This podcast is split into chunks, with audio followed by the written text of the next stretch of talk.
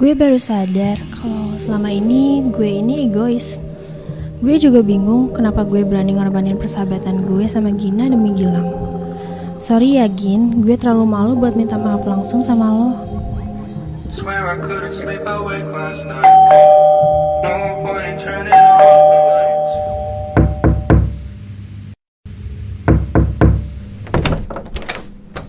Assalamualaikum Tante. Eh Gilang, Waalaikumsalam Eh, ginanya ada Tan. Tadi sih tidur ya, tante panggilin dulu deh Hmm, sejak kapan kamar anak perawan boleh seberantakan ini? Ih, iya iya man, ntar aku beresin. Ada Gilang tuh di bawah, samperin dulu Ki Ah, dia sama siapa mam? Sendiri sih harusnya Ah, Oke.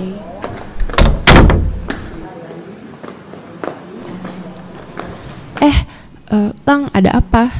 Nggak usah jadi kaku gitu deh Gin. Gue tahu lo seneng kan gue datang. Apaan sih lu nggak ada ya? Ih gengsi. Serius ah, lu kesini mau ngapain?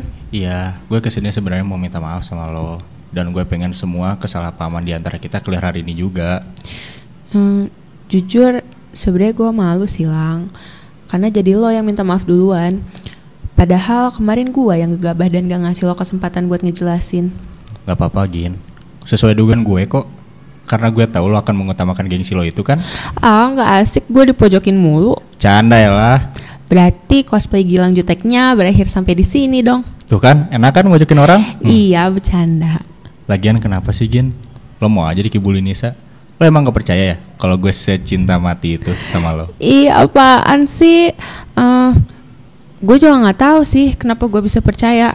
Mungkin karena Nisa juga sahabat gue dan gue pikir dia mau nyelamatin gue dari lo.